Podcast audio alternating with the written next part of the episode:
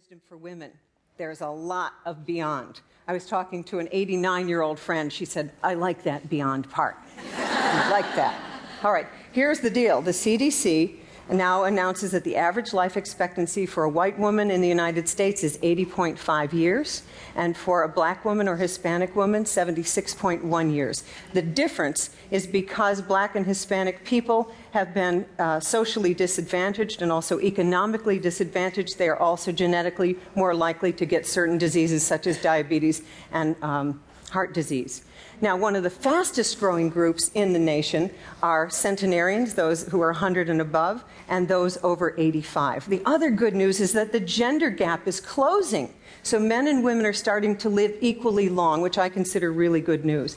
It was 7.8 years difference in 1979, and it's 5.3 years difference in 2005. Now, by the way, the men who live the longest are the ones who hang around with good women.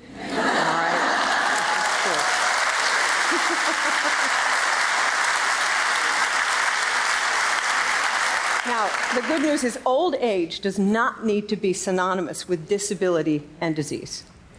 The, what you want to do is die young as late as possible. and we know that, you know this 50 is the new 40, 60 is the new 50. I also think that 20 is the new 10. That's why there's so many uh, baby boomlet kids still living at home. Anyway, I don't think I'm going to hit my stride till 65. I mean, that's probably the beginning, you know, of the real thing. And I know that's the same for you. Now, let me give you some definitions, because people are a little confused about this. Perimenopause just refers to the stuff that's happening in the ovaries and the brain between, say, 40 and 52, plus or minus five years either way. I mean, there's no set time. Oh, I'm perimenopausal, you know? We don't know when that is. For some people, that isn't even till 55. And then menopause is your final menstrual period. That's all menopause is. Got it? Menopause. Final menstrual period. Average age 52. The problem is you don't know what that is until a year after it's over. And you think, right? And, and you think you're done.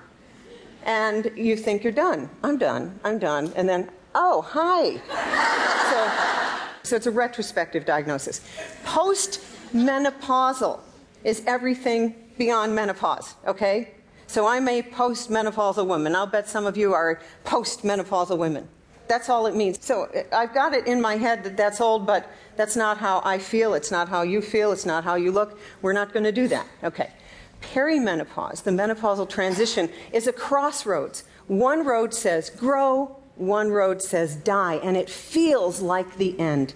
Many of you may feel as though things are coming to an end. It's like a death of sorts. At the turn of the 20th century, in 1900, the average life expectancy was 40. Was 40.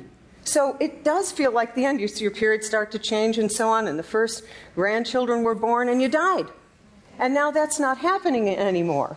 Now, it is true that the incidence of chronic degenerative diseases increases at midlife. And those are things like high blood pressure, heart disease, high cholesterol, diabetes, arthritis, emphysema, dementia, cancer. But these things are not inevitable. That's what I want to get across to you. These are not inevitable. I don't care what your parents had. But I do want to note where we stand currently. And these are some statistics from the Go Red campaign of the American Heart Association. Only 13% of women view heart disease as a health threat, even though it's the number one killer of women.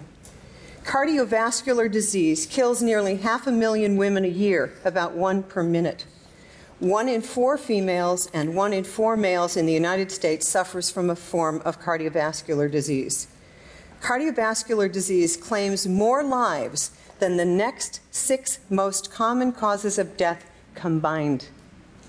Heart disease rates in postmenopausal women are two to three times higher than in premenopausal women of the same age. Coronary heart disease is the number one killer of women over the age of 25. 64% of women who died suddenly of coronary heart disease have no previous symptoms. One in 2.5 women will die of heart disease or stroke, compared with one in 30 from breast cancer. That's why we have all these hearts here. I want to remind you that what's